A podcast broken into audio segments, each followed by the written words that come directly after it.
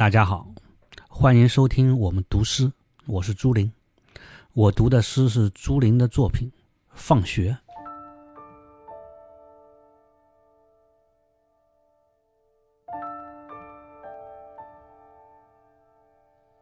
村后的坟地里，躺着我的爷爷和奶奶，还有更老的祖爷爷、祖奶奶。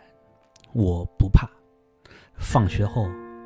我把牛赶到他们的坟头吃草，牛吃完我爷爷的草，便去吃我奶奶的，像是给他们剃头。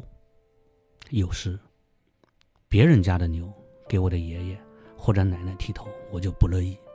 碰到力气比我大的，我就骂，骂他们的爷爷以及奶奶。回家后，我告诉我的父亲，我去看过爷爷奶奶了。